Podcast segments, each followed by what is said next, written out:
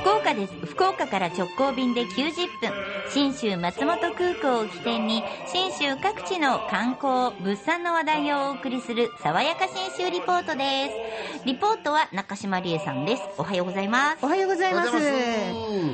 お土産を自分で作って持って帰るっていう楽しみが結構信州旅してるとあるんですよね。そんな中で心ときめくものを私見つけて体験してきました。ものはね、吹きガラス、ガラス製品を作ります。おそうなんだ。すごい。場所、信州って人気な、有名なんですか？有名というわけではないけどうんうんう、ん。何箇所かあって、私個人的に、うん、ガラスと信州、中でもねこれ、私が今回体験したうん。安曇野ってすごい合う気がしてるんですよ。なんか安曇野ってガラス細工のイメージなんか合いそう空気とか、なかなか私は合うなって勝手に思ってるんですが、今回ね、お邪魔したのが、安曇野ガラス工房っていうところなんですが、ええ。そこで私の先生をしてくれた作家の若色翔太さん、20代なんですけどね、若いんですよ。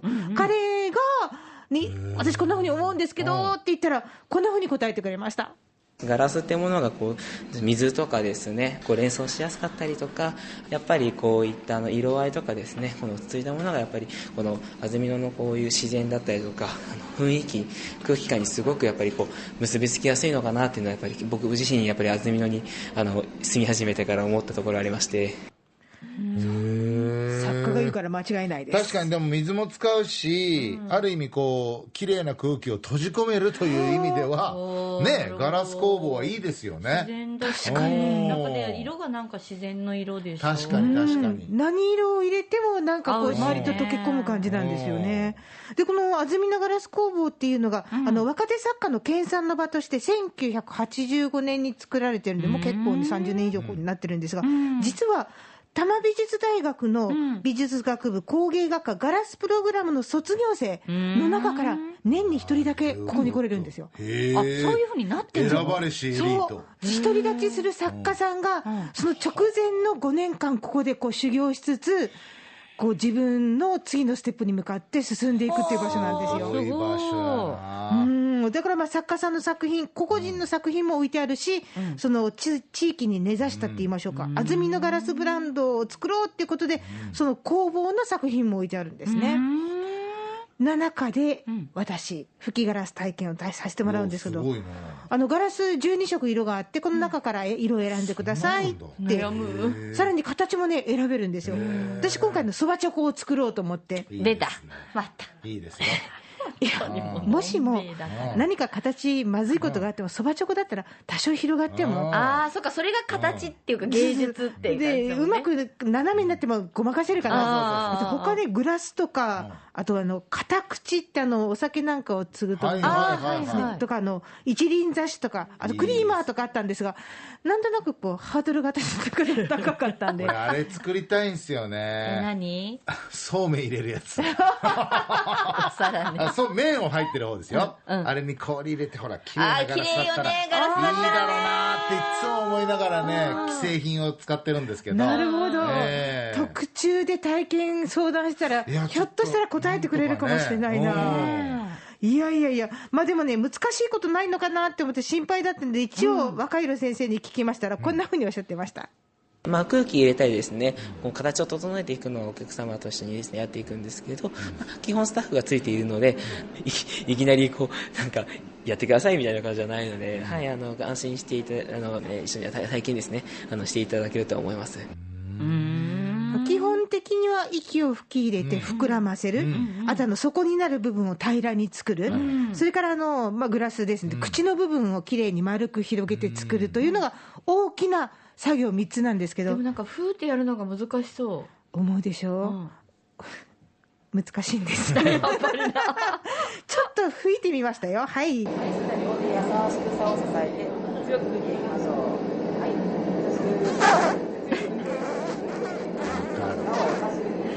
い。息漏れないようにって言われるんですけど、漏れてんですよね。やっぱそうよねしかもなんか均等に膨らむのかなと思ってあ、それ大事。なんか、スーッと、量を変えちゃいけないうんんですよね、一定で、しっかりりと強すぎず吹くことが大事なんですよ。お難しそう。で結構ゴーって音がしてたでしょ、うんうん。あの炉がずっと目の前で、あのガラスを溶かすためのものがあるんで、1160度なんですえね。ー、あでもそれぐらいでしょうね。だってガラスが柔らかいんだもんね。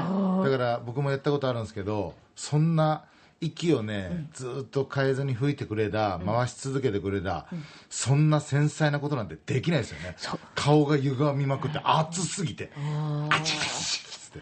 息を吹いてる間にも、吹いてるこの長い竿がついてるんです、この先の方にあの、なんていうの線香花火の先っぽみたいなガラスがくっつくわけなんですよ、常に回しとけ言われるんですよ、いや、回しながら吹くとか無理みたいな、さらそうよね。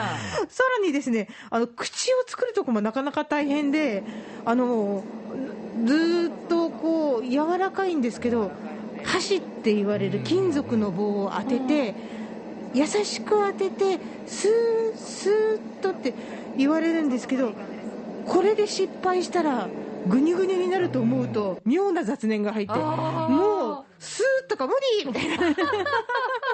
だから改めて作ってみるといやガラス工房の方々ってすうまいうまいというか当たり前ですけど、繊細な作業されてるんだなと思いますよね、でもね、若色先生がつきっきりで面倒を見てくれますんでも、しかして出来上がりました。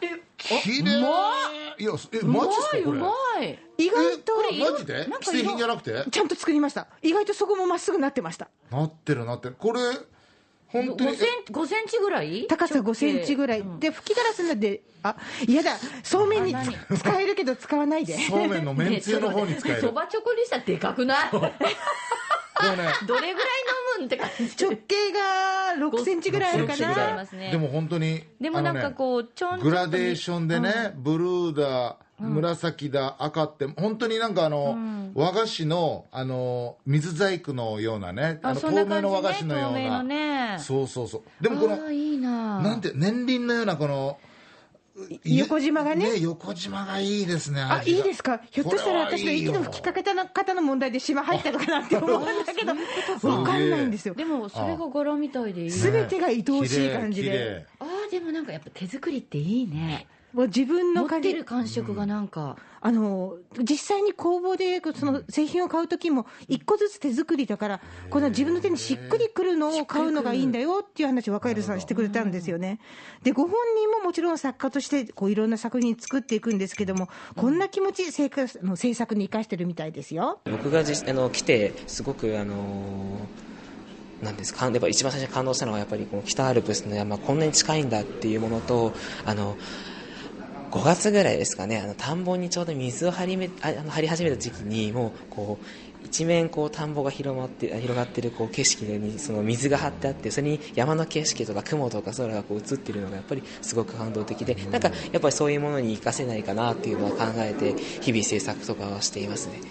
アーティストやねなんかそんな感じねなんちゃってアーティストに20分から30分ぐらいでなれますんで、ぜひ吹きガラスの体験、安曇野ガラス工房でチャレンジしてみてください。一生の思い出になるねこれ宝物そうなんですよ。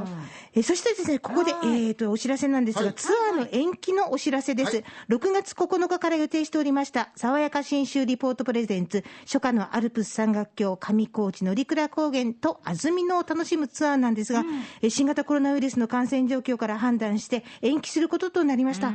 お問い合わせを申し込みいただいてた皆様に本当に申し訳ないんですが、ご了承ください。新しい日程が決まり次第、このコーナーでご案内いたします。さいはい。えーこんな安曇野、そして信州への旅の玄関口は信州松本空港です。福岡空港から FDA、富士ドリームエアラインズの直行便が90分で1日2往復結んでます。爽やか新州リポート中島理恵さんでした